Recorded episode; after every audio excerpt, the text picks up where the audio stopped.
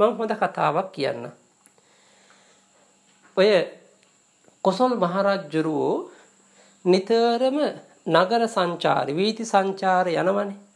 ඒ යනකොට පුදුමාකාර කාමුක හැඟීම් තියෙන කෙනෙක් කියනවා නම් ඔය නගර සංචාර යනකොට ඒ දකින දකින රූමත් කාන්තාවෝ උස්සගෙන එන රජමාලිගාවට. ඒ තරම්ම කාමලෝලි. ඉතින් ඒ නිසා මොකද කරන්නේ මේ නගරයේ ඉන්න රූමත් කාන්තාව රජතුමා නගර සංචාරයනකොට හැංගෙනවා. කිසිම කෙනෙක් එළියටවත් එන්නේ නැහැ. රජතුමාට පේන්න ආවොත් අනිවා රජතුමා මේක හිතේ තියාගෙන ගිහිල්ලා අන්න කාම තෘෂ්ණාවෙන් බැඳෙනවා. දවසක් එක කාන්තාවක් බොහොම ලස්සන කාන්තාවක් ප්‍රේමන රූමත් කාන්තාවක් මෙතුමේ හිතනවා දැන් අද රජතුමා නගර සංචාරය යනවා. හැබැයි ස්වාම පුරුෂයාගෙන් හැංගිලා ඉන්නේ කියලා. නමුත් මේ කාන්තාව හිතනවා රජතුමා දකින්න ආසයි කියලා පොඩ්ඩක් ජනල් කවුළුවෙන් මූණ දාලා බලලා අහෝදර වහගත්තා. මේ ජල වහගත්තා. ඒක හරියට රජතුමාට දැනුනේ අර වලා ගැබින් මිදුණු පූර්ණ සඳ මඩල පායල එක පාට වලා ගැබකින් වහගත්තා වගේ සිතවිල්ල. බලන්න.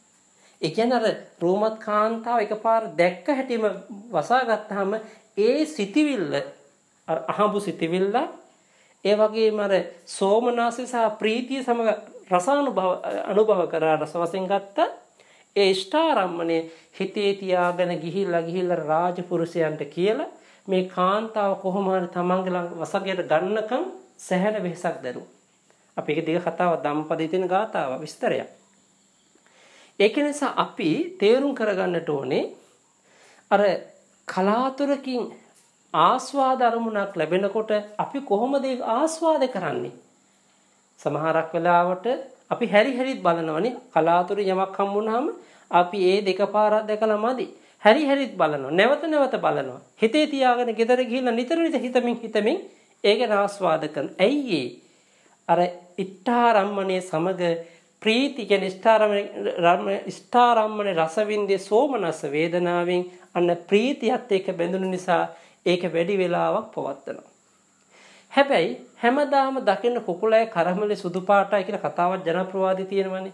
අන්න ඒ වගේ අපි ප්‍රිය කරන දේ හැමදාම දකින්න ලැබෙනකොට ඒක සාමාන්‍ය දෙයක් බවට පත් වෙනවනේ.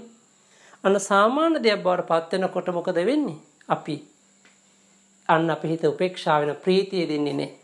ඒක නිසා ඒක වැඩි වෙලාවක් පවතින්නේ ඒ අරමුණේ ඉෂ්ඨාරම්මණයම හැබැයි අපි ගන්න ඉෂ්ඨ මජ්ජත් ආරම්මණයක් විදිහට.